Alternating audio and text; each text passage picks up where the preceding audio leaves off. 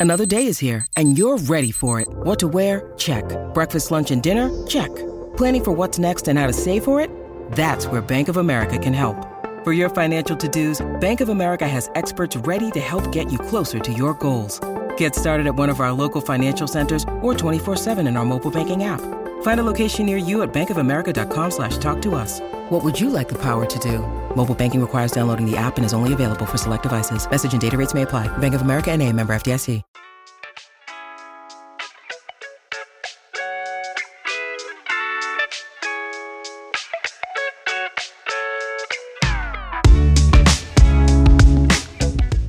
Oh boy. He always seems to get involved, doesn't he? I'm telling you, too many coconuts have hit him right on top of the skull.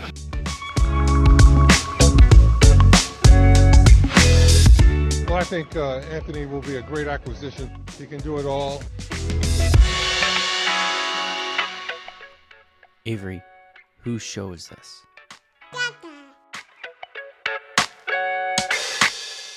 And we're live. Welcome everybody here to the Lakers Lounge. I'm Anthony Irwin, joined on this fine Monday afternoon, depending on where you're at, uh, by Cranjis. You know him on Twitter as Cranjis McBasketball. You know him if you listen to his show as Tim. He is now like somehow a long time, I think, friend of the show. Tim, like that. uh, Have we reached that point? I think we have. Uh, I guess so, man. Yeah, I've been, we've both been in the game for a bit, and uh, yeah, I, I'd say so. I'll never forget the first time I met you, you making the case that it was actually okay, if not good, to take charges in pickup.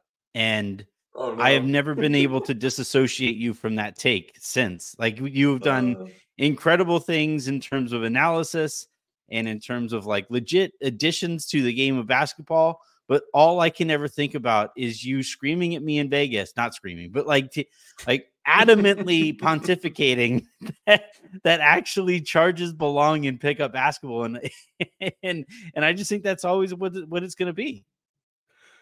well, I will. I will try. I will try to change some hearts and minds today in uh, in Laker and non-Laker ways, I suppose. If you're Yeah. out there listening, don't don't take charges on like concrete. Uh, don't hurt yourselves. But you Mhm. know, on a, a nice, eh, well-made basketball court, I've taken many a charge and never gotten injured doing so. Uh, and it's something that happens all the time. It's a winning play. It's a, it's a winning play.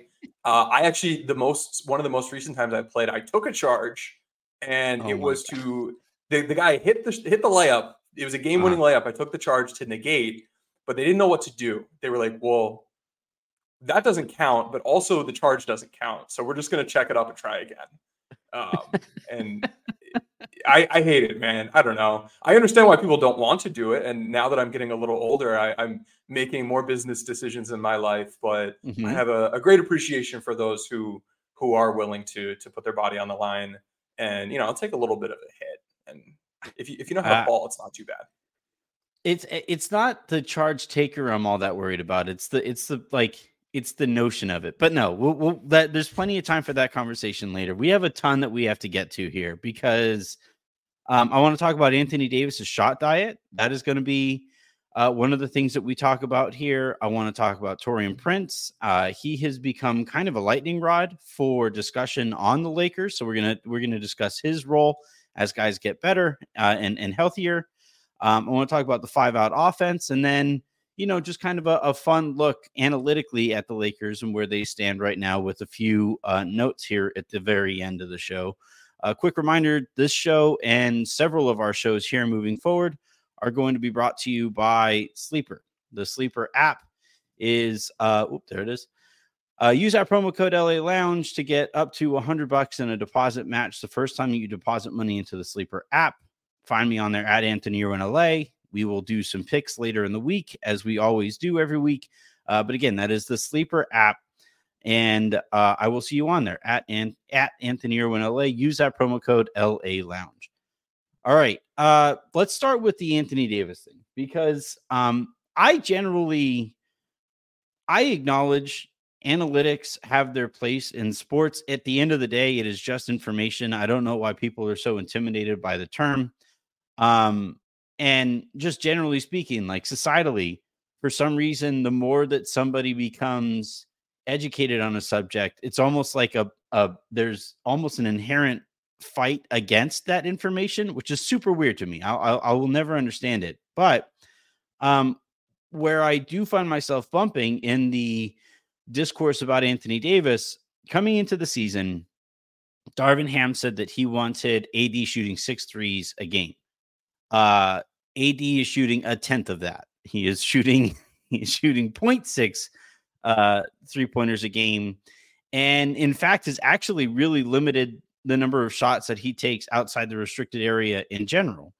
And now, while some would say uh, that that is actually a good thing, that a bad shooter taking fewer jump shots is a, a good thing. Um, and I understand where why somebody would would arrive at that at that conclusion. I do think it makes him kind of one dimensional and therefore a little easier to defend. So so Tim, I'm going to let you make the case for AD shooting far less jumpers in general uh, over the course of his career compared to where he was in the bubble, where I thought that was the best version of him, in part because he was hitting a lot of those jumpers. I understand that was an outlier just in in the general sense, and it and it only looks more and more like an outlier the further that we depart from it. But I I I don't like the notion of making AD less versatile on either side of the court. So where do you stand here? generally, I don't want bad players taking shots they're bad at like and and the Mhm. analytics piece of it is really just about contextualizing you know how valuable is this thing versus what else we could do. Like an AD post up this year it's generating 1.165 points per possession a bunch of numbers there. If you were to convert that to a three point percentage you'd have to shoot 39% from three to equal the value that an anthony davis post up is generating this season. If you you are looking at him as a roll man, very efficient offense. All those things that are closer to the rim. He, he's, he's good at those. He's really good at those. He's drawing he, shots around the rim, draw fouls more. You get more offensive rebounds. It's just better offense in general. Over the course of his career, on wide open threes, he has shot 29.6%. That's that's very poor. He's never in a season uh, of his career shot above average or league average on wide open threes. As a Laker, he's at 31.7%. He's at 24.9% the past three seasons. If you look at our difficulty adjusted three point shot making metric at B-ball index, he's a D or an F just about every season.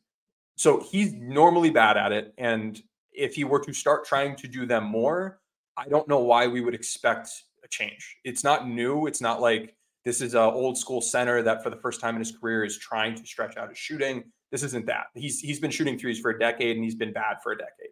He is not shooting well from mid range right now. And most years of his career, that's not been great offense. So it's not like, oh, well, one step forward, he's shooting awesome. So, you know, just, it's just one step back. You're going to, you know, the percentage is going to drop a little, but you get the extra point. This isn't that situation. He hasn't been good from mid range.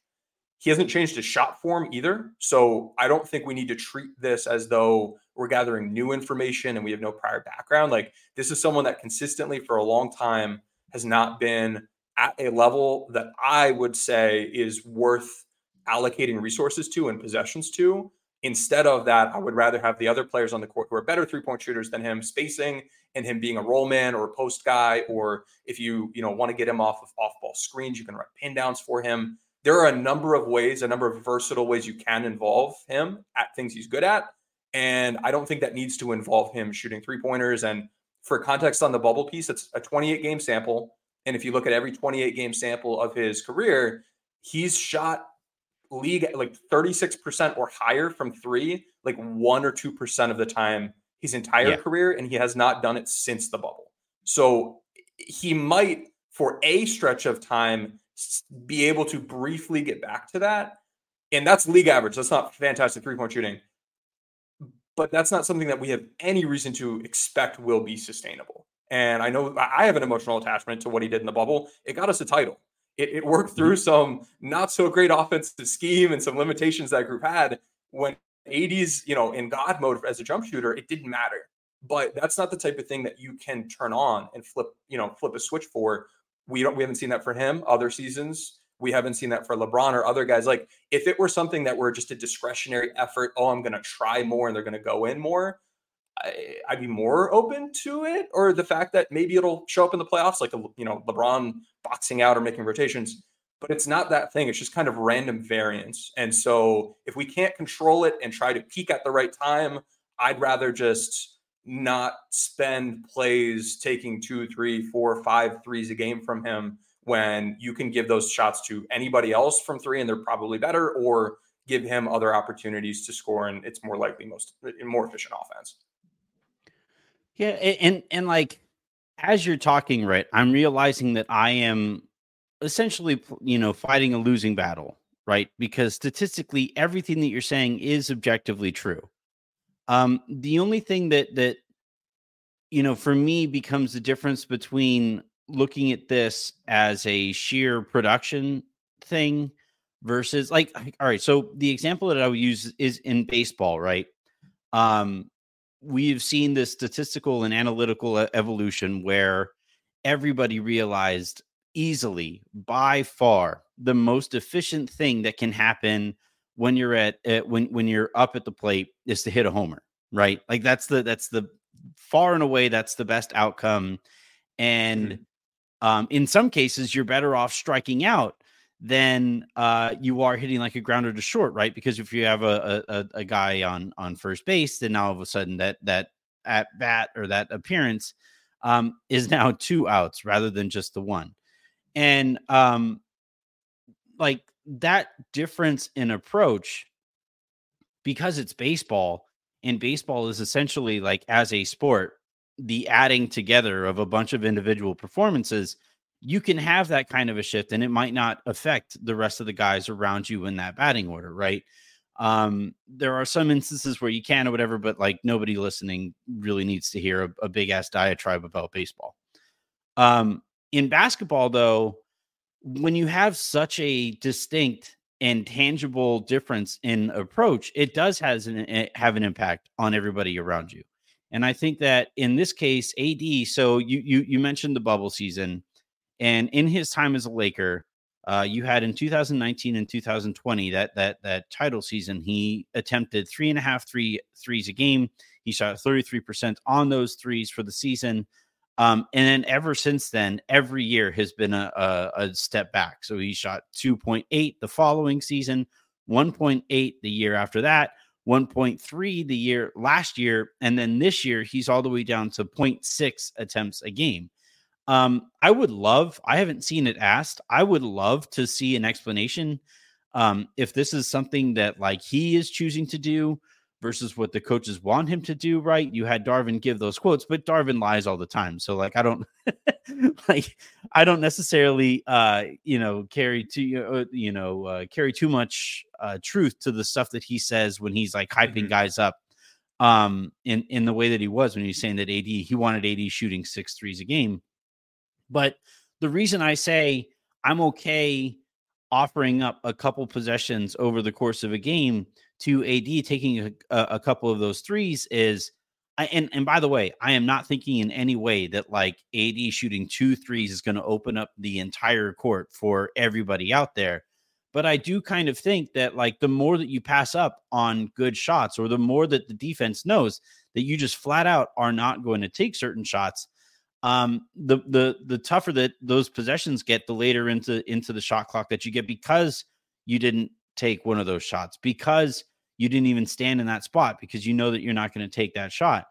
And and that's where like i you know that's where i kind of run up against from a sheer production standpoint you are absolutely correct that that devoting any resources to a bad three point shooter is not very smart.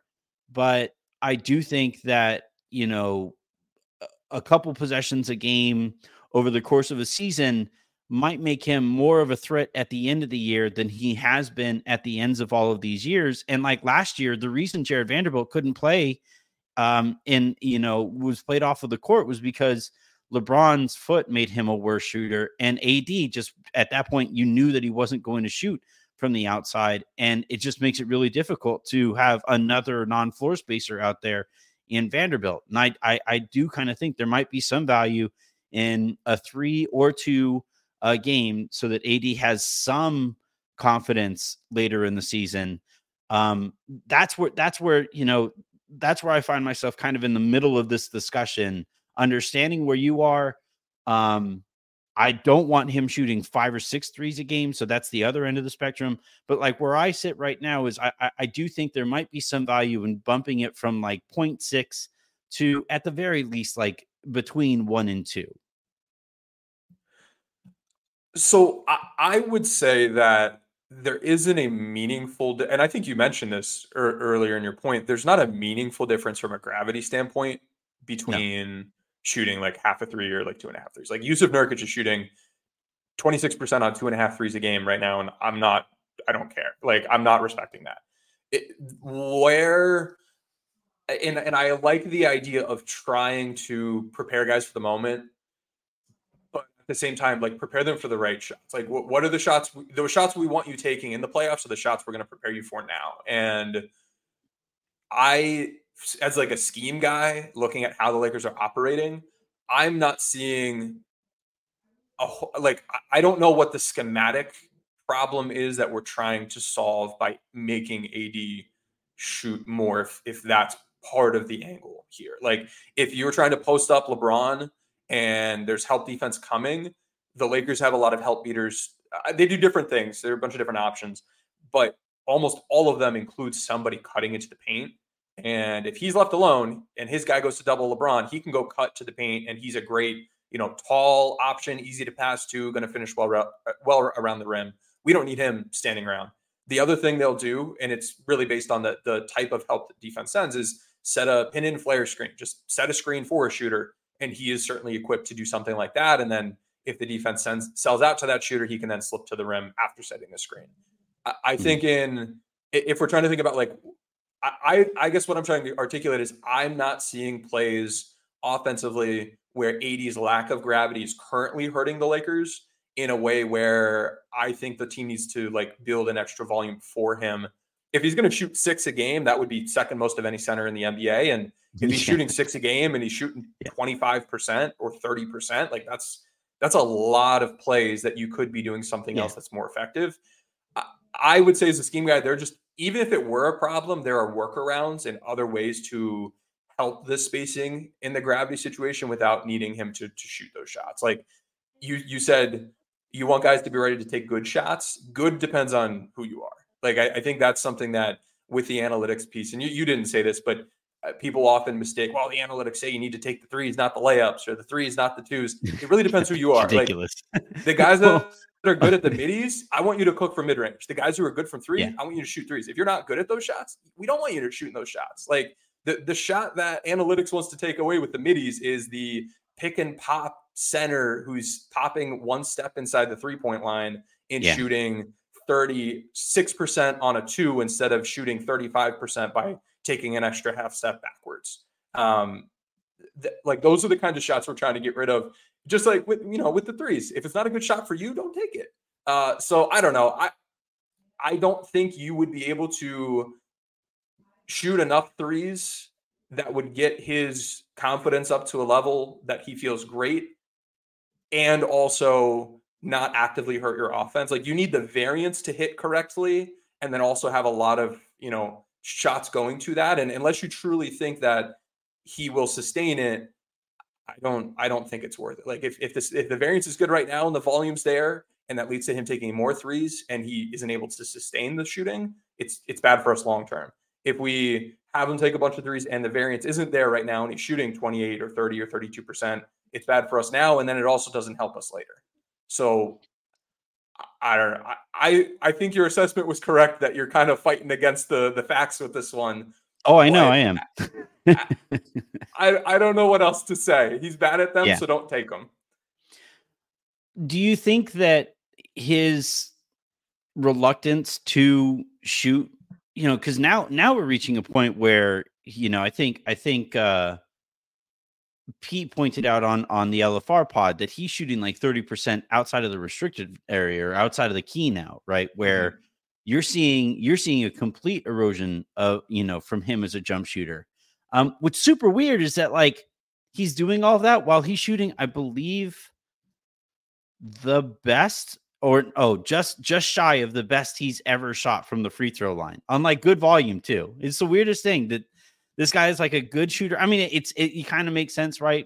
Because once you introduce jumping into a jumper, right, that that that's a that's a whole new set of variables that can be different to to, to work with. That's why I, I would actually kind of like to see him like find a set shot, you know, you watch him even when he's open he's like shooting fadeaways when he's wide open from from the perimeter he's developed mm-hmm. some super weird habits as, as a jump shooter um but like do you think there is a potential correlation between how easy it appears to be to take him out of games as they go on you know where you'll see him not get a shot attempt in the fourth quarter or only get up a couple in the second half after he was super aggressive to start a game do you think there's a correlation between some of the predictability that I'm concerned with by not taking some of those shots and the defense's abilities to to take him out of games?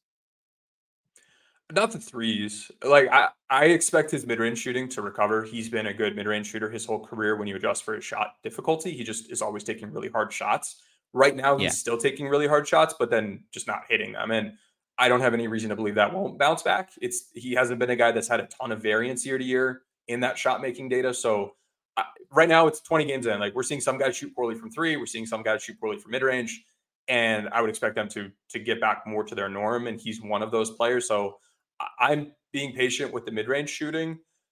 I think it is a valid concern to you know as a fan to 180 to be able to consistently get shots up I would, you know, kind of pose it back on you. Like when he's not able to shoot out of the post, like what is that? What does that mean for the Lakers offense? Not necessarily AD, but like if he gets the ball, he gets double teamed.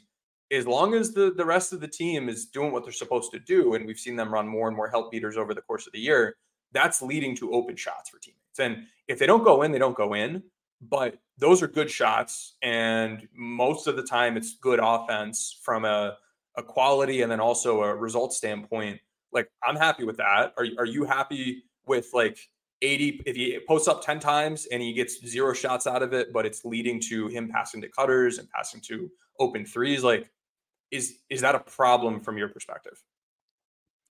When you need mealtime inspiration, it's worth shopping Kroger, where you'll find over 30,000 mouthwatering choices that excite your inner foodie. And no matter what tasty choice you make, you'll enjoy our everyday low prices, plus extra ways to save, like digital coupons worth over $600 each week. You can also save up to $1 off per gallon at the pump with fuel points. More savings and more inspiring flavors make shopping Kroger worth it every time. Kroger, fresh for everyone. Fuel restrictions apply. With threats to our nation waiting around every corner, adaptability is more important than ever. When conditions change without notice, quick strategic thinking is crucial. And with obstacles consistently impending, determination is essential in overcoming them. It's this willingness, decisiveness, and resilience that sets Marines apart. With our fighting spirit, we don't just fight battles, we win them. Marines are the constant our nation counts on to fight the unknown. And through adaptable problem solving, we do just that. Learn more at marines.com. Problem is strong, I would probably say. You know, I I I do think there is always going to be value in your best or second best player getting a couple extra shots. Like that's look, Kobe is right behind me here, right? You know, uh-huh. and, and and so like yeah, some of the shots that Kobe might take while he's double teamed or something like that are going to be, you know, quote unquote, less efficient than like an open corner three from, you know, back in the day. It would have been like Rick Fox or, you know, Robert Horry or whoever it was. And yeah, that's where again you you you you run up against uh and and this was like the crux of the debate about Kobe in the era of analytics as it was as he was kind of you know he he played most of his career during one era and then analytics started making their way into uh, the popularity of the game or the popularity of it of analytics started you know increasing at the tail end of his career. And the you know the, the debate that you always had about him was well yeah he was a good mid-range jump shooter and inherently if he is double teamed it is going to be a more difficult shot than if he just like passed the ball to an open shooter, right? If he just hit Derek Fisher or something like that, that would be the more effective shot or more the, the more impactful shot. But I was always a lot more confident with Kobe taking that that contested mid-range jump shot over, you know, certain shooters. And Taurean Prince, right, comes to mind as somebody who has recently um, started to progress to the mean a little bit. So he's shooting a little bit better now. But when the ball over the course of the season to this point has like gone from AD in the post to open Taurean Prince, I'm just like, please like, like uh-huh. please make it like you better make that shot, Prince, because that is a possession um, that is otherwise very, very efficient, right? An AD post touch is typically pretty efficient to now um, somebody who hasn't been able to throw a pee in the ocean. So yeah, like that's where that's where again I am arguing facts and I don't like arguing facts because I am in an inherent losing position.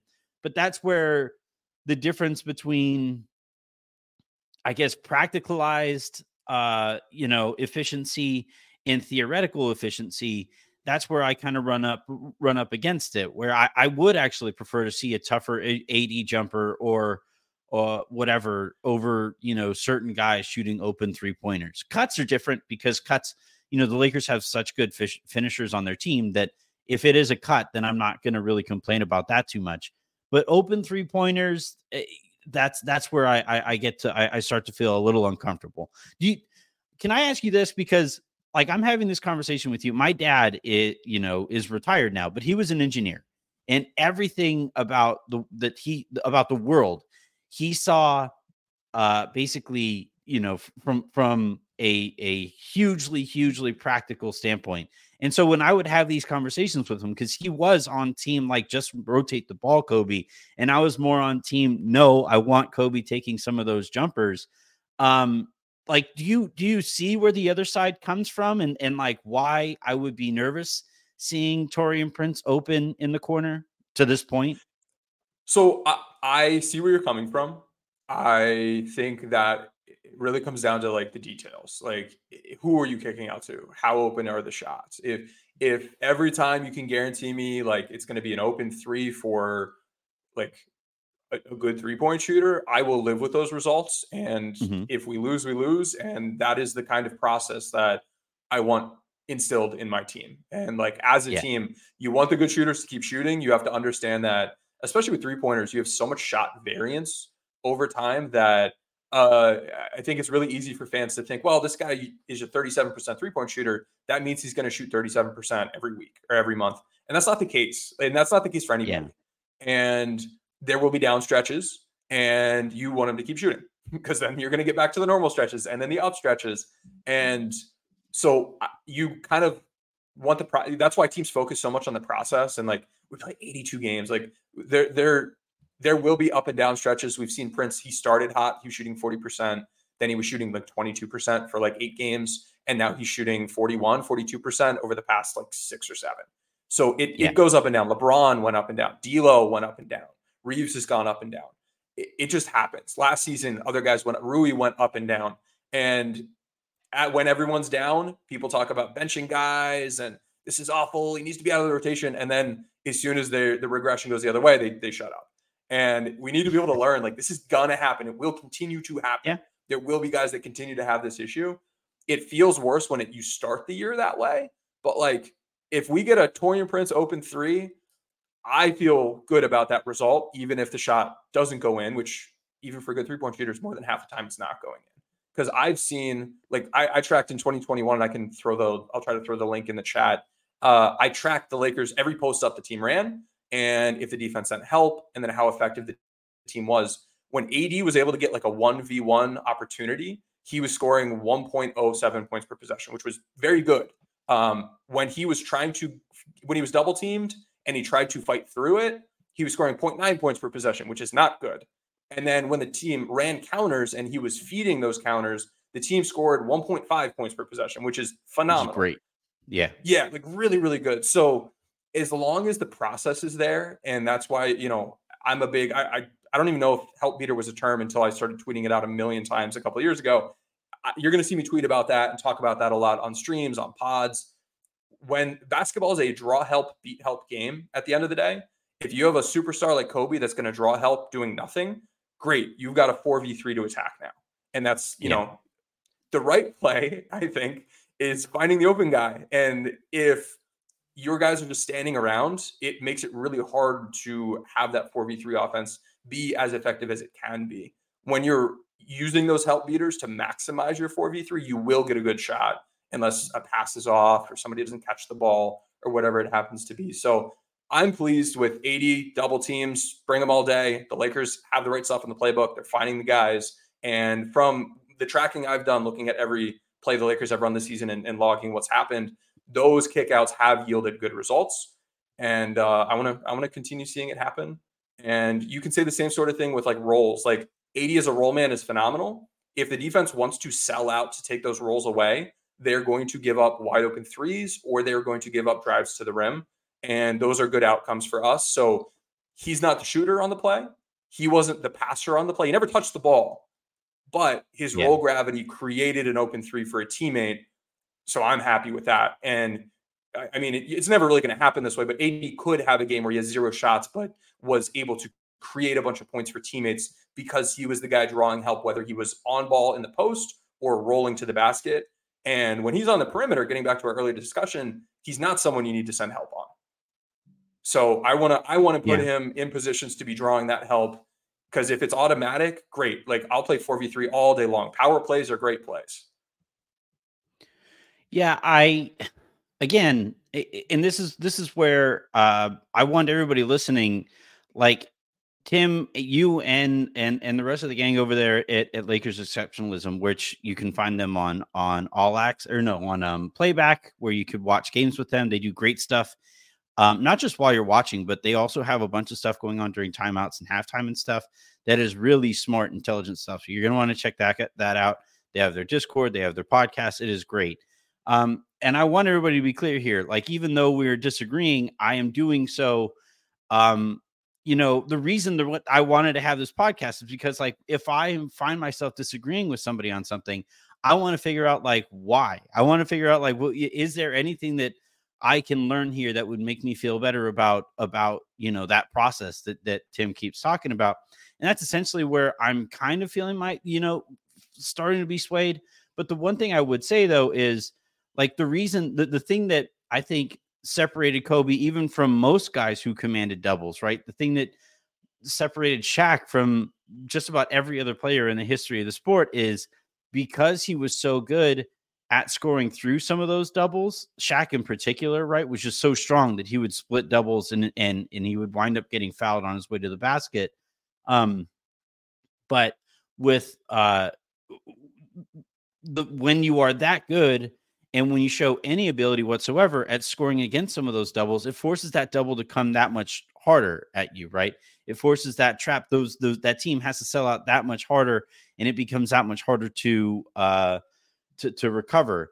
In the case of AD shooting threes, right? The thing that um, I find myself kind of frustrated with his shot diet is, especially in the mid range, is you know, it used to be if he would pump fake in the mid range, guys would have to react because he was a, to this point, a very good mid range jump shooter. And now that that shot diet is kind of shifting, I think um, you're not seeing that reaction from guys. And I think that does make him a little bit easier to guard. And and to me, if a player or if an approach is making the best or second best player on a team easier to guard, then you're kind of sort of doing the defense's job for them. And that's where I start to get a little iffy about about that that process to be. Even though like I play blackjack, um, I don't like randomly decide on on any given night going in, okay, I'm going to hit all of the soft 17s or or just based off of vibes change my approach for the next time because the last time I stayed on 17 the the dealer flipped over an 18 right or whatever um, that's how that's how casinos really wind up winning because you do have to play the math and and it certainly really really helps like I'll leave tables if I see somebody um, being too unpredictable with with the math there because that's costing me money while I sit there at that table. So like the process does matter. I'm not arguing against process. I I, I just think that through some if, if if the focus is hyper efficiency, it can lead to some predictability that that I I I fear that we're kind of reaching with AD and and yeah, Tim, you mentioned there can there can be a game, there can be four the fourth quarters, right, where he doesn't take a shot, but because of his presence on the court, that makes the game easier for everybody. That was the Steph argument back when he won the or no, Iggy won the Finals MVP, and the people who thought Steph should have won was Iggy was able to do whatever, and the rest of that team was able to do what they were doing offensively because Steph was out there and he had to be guarded up at half court. Totally understand that that argument. I actually wanted LeBron to win that Finals MVP because he averaged a triple double, and the guy who won it was given credit for holding LeBron to a triple double. So, like, um, I this is where I kind of run up against that again. It it is conceptual and and it is like tangible impact on guys uh, when you focus highly on process but I do think some of that uh, predictability can also kind of hurt the process. I don't know if that makes sense. I, did I phrase that okay? Yeah, I, I see what you're saying. So if what you're saying is true and it's a problem, what does that look like? I think is where we need to bring the conversation. Because okay. theoretically, I agree with you. Like if if they don't respect, like let's think Russell Westbrook, if they don't respect your jump shot and they sag off you, it's going to be harder for you to drive. That's mm-hmm. that's the idea here with AD is if they if they don't need to guard up on you they're going to be able to defend the rim better. What does that look like for him? What does that look like for teammates? I would think that would look like at a team level or maybe at an Anthony Davis level, he's not able to, like his rim frequency is low. I know at, at a Laker team level right now, they have the number two uh, field goal percentage at the rim, and they are top five in rim frequency. Both of those are up from last season and I would say are like I'm happy. I'm I'm really happy with where those are. They're drawing fouls at a great like elite rate, so that's pretty good. AD this season, his rim, rim frequency is 48%, and he's shooting 69% once he's there. Last season, he was at 42% rim frequency, so he's getting there more now. And his percentage was a little higher last season. His shot making has not been. It started poor, and then when he was playing through that hip injury, it was poor. But it seems like he's more himself now. Um, Mm-hmm. If that rim frequency drops and he becomes more of a jump shooter, I'm now in like problem solving mode. As long as he's able to continue getting those rolls and those post ups, and it's either good offense for him or his teammates. And, and then also we haven't talked about like the wide pin downs the team runs for him. If you if you trail around it, he's you know attacking downhill. If you try to switch it, he can post up a guard in the middle of the paint. If they go under it, there are counters the Lakers haven't yet installed this season that they had last season that once they install should yield some open threes for his teammates. Um, mm-hmm. But I, I am comfortable with knowing that LA has like three general approaches. And if you've gotten Ivica Zubac, I'm not as into posting him up on V1, but I'm happy to throw him in a wide pin down and make him chase around. If you've got a more mobile, smaller guy, I'm happy to post him up if you are a team that's hedging, I'm happy to, you know, run more pick and roll plays and get AD rolling downhill. Or if you're a switching team, the Lakers have more those step up ball screens that are instead of a left right screen, it's more of a up down kind of screen, and that gives him inside position on his new defender. So the Lakers have the right, like they can play the uh, rock paper scissors game with AD based on what your personnel is and based on what your scheme is. And unless that changes, and unless his rim frequency drops, I I think we can continue having this conversation, but it's not urgent enough that I would feel the need to ask him to take shots we know he has been bad at for an extended period of time. And so when his when his mid-range jumpers, which he's still taking, fall more, I think we see that issue fixed. But even with that be, being down for him, it hasn't led to him like not getting to the rim big picture. All fair. Um, it, it sounds then like because the other thing I wanted to talk about here was the five out system that Darvin Ham and, and, and the coaching staff has tried to implement. And one of the it sounds to me like you kind of like the shot profile, the statistical profile that would outline the process. Do I have that right? Or how, how do you feel about five out so far? Yeah, I'm I'm pretty happy with it. Um, something I want to make a note of is that most of the top plays the team is, or the actions and the sets themselves that the team is running this year they ran last year. Like I'm looking at their top seven, no, their top five plays this season that they've run were all top seven plays from last year. It's a lot of stuff that was four out, one in that they've just turned into five out, but they're getting to the same concept. So it's there's not a it, there hasn't been a big stylistic change for them. The big difference is just you are removing two players from hanging out like in or around the paint. So you're removing the goalie that was in front of the rim at all times last season by you having someone in the dunker spot, which has yielded to more shots at the rim and more effectiveness at the rim, which is kind of the, the goal here from my perspective. Mm-hmm. So yes, to answer your question, yes. Yeah, I, I, um, again, like, I'm, I'm putting myself. I got to stop putting myself in this spot, I guess, um, because just statistically speaking, you, you're right on on all that you said there. Um, where I get a little nervous and where I get a little frustrated with the five out system is I I almost feel like sometimes it can be a little too egalitarian. And I think that some of the guys who have struggled with their shot, and like, look, like you mentioned earlier, sometimes slumps just happen and there isn't necessarily a an explanation for it. But one potential explanation for why, say, the Lakers specifically keep having guys struggle with shooting the basketball compared to everywhere else they have played, right? Like Malik Beasley has been a flamethrower again this year. Um, one potential explanation here with this season, with the guys uh, struggling who have struggled at various points this season, is I think sometimes the the, the system that they have utilized has um, made their shot diet somewhat inconsistent, and they don't necessarily know when or where those shots are going to come from. And you know, you have guy like so when I thought when Prince was eh, like really in the middle of a slump, I actually thought he was pressing pretty hard to try to get more shots up to eventually arrive at that um, positive regression to the mean. And you know, some of what that looks like sometimes, right, is is is that like I go into some of these possessions and I never really feel like there's a directive there. And over the course of a game, I don't feel enough as if there is a consistent um, directive across the team to get guys certain looks on certain spots of the court um, that they can then become a little bit more reliable with. And I know that the other side of this coin, right, is me saying, you know, me me kind of whining about the lack of predictability for uh, you know, AD in that uh that predictability actually making him easier to guard. And so now to have me whining about uh, the lack of predictability and and what that might do for the defense, right? I get that that that can be kind of frustrating and and difficult to stick with but I do like I think my my my biggest concern here with with five out to this point is you have guys in D'Angelo Russell and in uh, Austin Reaves and in Taurean Prince who like want to get them up. And you know, to them, an open three pointer is an open three pointer is an open three pointer. And and I have felt sometimes that it, it would sometimes lead to um, you know, a, a lack of rhythm across the offense in its entirety. Have you gotten that sense at all? It, it, have have you uh, have you noticed that? Do you think that's a potential explanation for some of the struggles the Lakers have had shooting collectively? I think it's an interesting theory.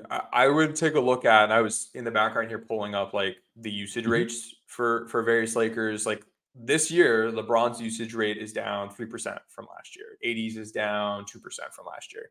It's not like it's down. It's not a huge difference, and not to the point that I think like they're, you know, thinking like, man, I'm just standing around, I'm not getting the ball. Um, I, I think part of this is that the roster is more talented, and part of this is you now have like D'Lo and Austin who you trust to run ball screens effectively, and you're we're seeing more like LeBron as a screener um, and things like that that use him well, where they're using. Like I think what AD is asked to do is the stuff he's good at. What LeBron's asked to do is the stuff he's good at. The team is having the shooter shoot, the ball handlers, you know, drive and playmakers play make and all that stuff.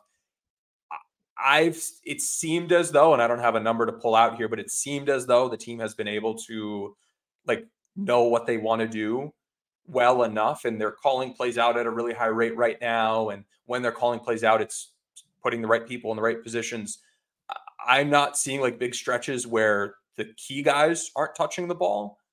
I can understand as a role player, and I think that's just a general thing. Like there will be certain games you get one shot or two shots, other games you get seven or eight, and it's harder to catch a rhythm when you're getting one or two or three, and that comes at the expense of a LeBron or an AD getting more volume. Maybe we're seeing more roster talent equal a little bit more balance, or we are seeing like LeBron getting a little older, wanting to defer a little bit more at certain points in time, leading to him involved a little less, or we're seeing AD defenses selling out to stop him, creating shots for others as we talked about, and it's okay. Like I don't I don't have anything that I've tracked that can definitively answer if this like is happening to a significant degree. It's not something I'm noticing or really seeing. Um, hmm. I like looking at the top sets the team is running this year. It's it's all the type of stuff you'd want to run. It's a lot of pick and roll offense with a lot of AD rolling, Bron driving, D'Lo or Austin driving, shooter spacing. Eh, it's it's the same sort of stuff we ran last year with the same guys in the same positions, uh, just with a little bit of a different roster. So I'm I'm cool with it, and but I will try to pay a little bit more attention to that. See if that's something that maybe like the usage consistency itself, which is something we do calculate at B-Ball Index, but haven't gotten up just yet. Um, I'd be curious to see what that looks like this year versus last season for for key Lakers because maybe that consistency is down and that could you know funk with their rhythm. Yeah, it's it, it, most of the stuff that I that I have are basically theories, and and at this stage of the season, especially given the amount of injuries that they've had, it's really difficult to turn a theory into anything beyond that, right?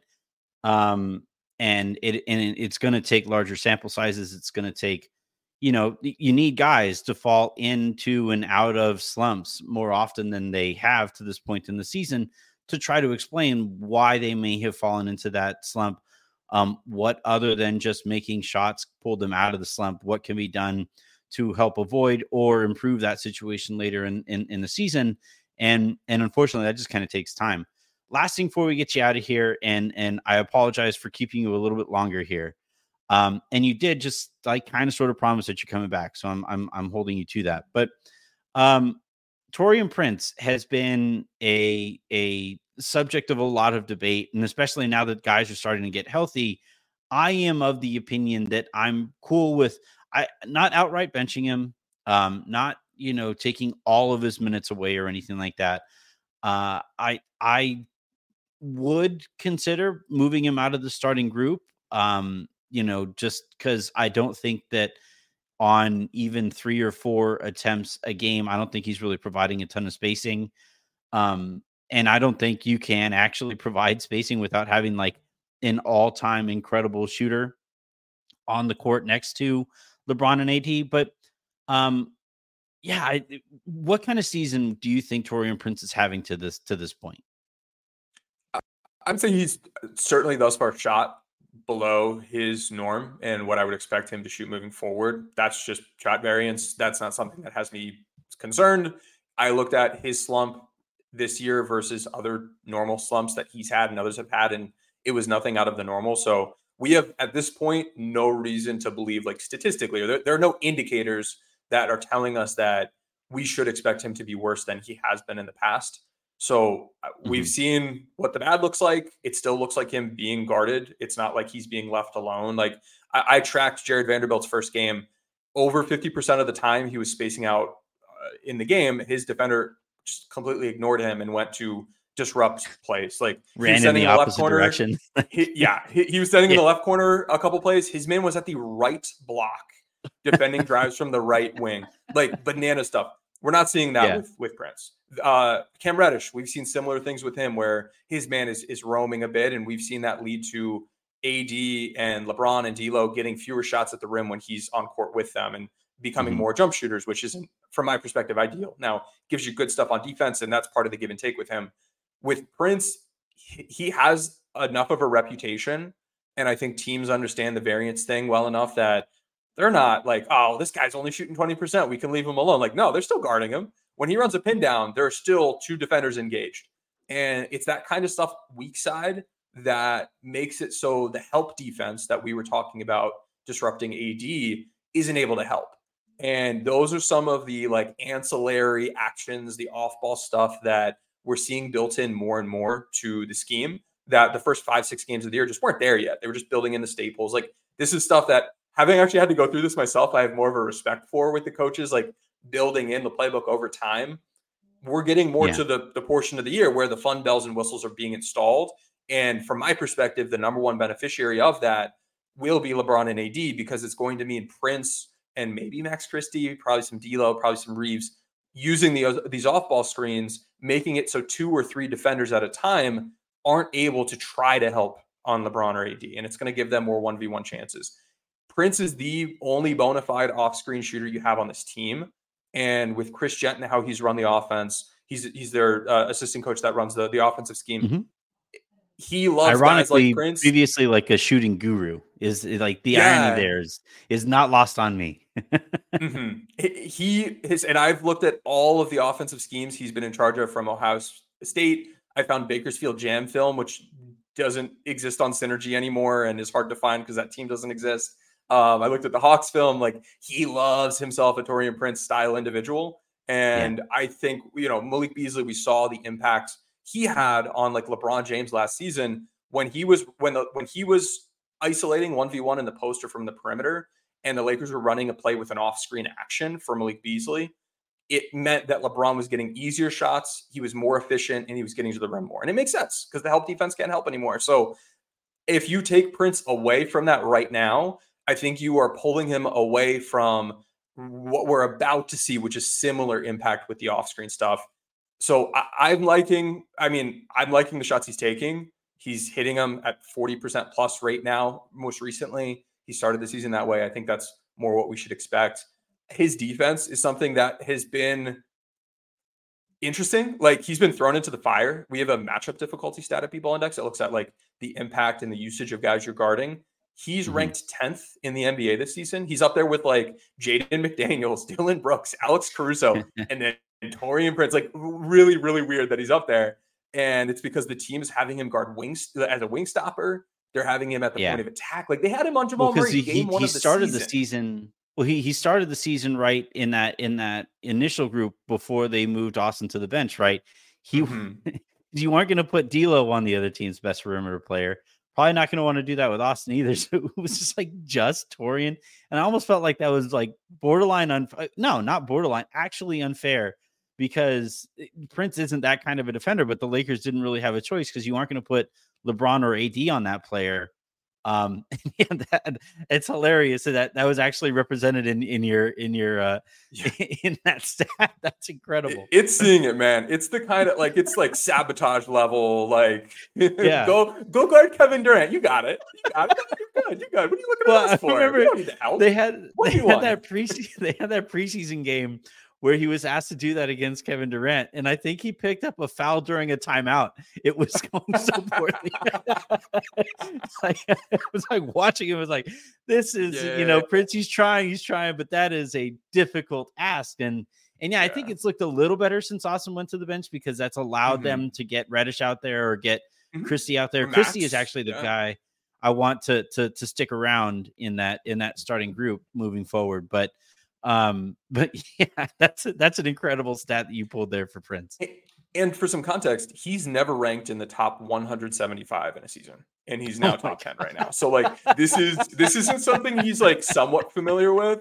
This yeah. is a guy that usually is just guarding, you know, whoever, maybe an easy matchup. Is now it's like the the Bucks using Malik Beasley as a wing stopper, which they've also done. They tried. Um, they tried it. Now now he's dropped in the rankings, but he was also top 10 for a bit. It was hilarious. But yeah. despite that, I was able to actually just today get some interesting data on Taurean Prince. This is second spectrum data, the data provider the league uses. The Lakers have this data. Looking at the expected effective field goal percentage he has allowed in isolation situations, he's actually done a really good job. 85th mm-hmm. percentile in a good way. Cam Reddish, 94th percentile. He's been the best. But Prince has actually done second best on the Lakers, and he's had some of the highest volume in those situations. So he stood up much, much better than I was expecting and much better than his norm as well, which is encouraging to me. And then when we look at him defending in on drives, same data source, he's also defended well. He was in the mid 60th percentiles, I think it was, uh, which was second best on the team also. So he's done well, but also the job will be much easier when Cam's healthy or uh, Max is healthy, or once Gabe Vincent's back, that'll help as well. Because then maybe they'll still put Prince on some of the scoring wings, but they're not going to stick him on Jamal Murray's and Steph Curry's yeah. and that you know those sorts of matchups. So the defense has actually been somewhat okay for him. Uh, the shooting will be better. The defense will be better now with easier matchups. And I think the, his rebounding is the one other thing that is an interesting topic because his yeah. rebounding production is through the floor. Like he's not getting any boards defensively. Yeah. But and and also when you look at the tracking data, he's not winning contested rebound opportunities well. But if you look at how often he's boxing out, he's one of the Lakers' best at that. And this has hmm. directly mm. led to it. Like when a shot goes up, there are certain guys on the court that just kind of watch the ball. That's bad. There's certain guys yeah. who, like Christian Wood, doesn't box out, but he tries to hunt every rebound, which is it ends up being fine. But I would still prefer he boxed out. Guys like AD, he boxes out well, and then he also tries to get the board. A guy like Prince, he just goes to box out, and that's kind of where his job seems to stop. But he's done it so frequently that overall, the impact that he's had on the team's rebounding has been able to go beyond his individual lack of production. And the, the Lakers as a team have rebounded better when he's on the court. And, you know, if anything, it's just meaning that, you know, when Taurean Prince is out there, it means more easy rebounds for like LeBron and AD and other guys to to get boards instead of Prince himself trying to to get those rebounds. So it's an area that I think it's easy to look at and say the production isn't there, he must be bad, but his impact on the team has actually been in a pretty good spot. So I wanted to provide that nuance because I, I think it, interesting. And it also makes use of me spending, you know, hours of my time sitting over here tracking box outs. Um, yeah. I want to get I want to get content out of this stuff if I'm going to sit here in a dark room with a hoodie on and yeah. and see who's looking over their shoulder when a shot goes up. Yeah, that's that's interesting. It's it's you know in a way a version that uh, uh that uh kind of brings the conversation full circle, right? It's a version of the AD yeah, he might not be getting shots up, but because of the amount of attention that he gets, he's making the game easier on offense for everybody else around him. Um, but at the end of the day, like that's where I am always going to again, I'm acknowledging that value, but I'm also going to say, like, yeah, but like could it not take the ball like hitting you in the face to get a rebound? Like could like could, could maybe we can start to bridge that gap where you where you do the step after the box out, which is you know go and make a better attempt on on the ball if it is a contested rebound that goes that that comes down to him versus the person that he's boxing out, right? Um, that's interesting though. That's that's all great data. It's always great data that you bring here, um, whether it's on shows here with me or again for everybody listening or watching, I guess right now. Uh, make sure you guys are subscribed to Lakers Exceptional. It's great pod. It's it's it's a great experience watching the games with them. I've been doing a lot more stuff with All Access Lakers, so I haven't been able to do that as much. Um, but I have been a guest on there before, and it was a blast the time that I did it as well. So, um, Tim, thank you a ton for hopping on. Uh, I greatly appreciate it. This was a fun conversation that I'm sure we'll come back to over the course of the season. Yeah, Anthony, thank you for having me. Uh, thanks, everyone. I'd be happy to be back go uh, go Lakers. Go teach your children to take charges.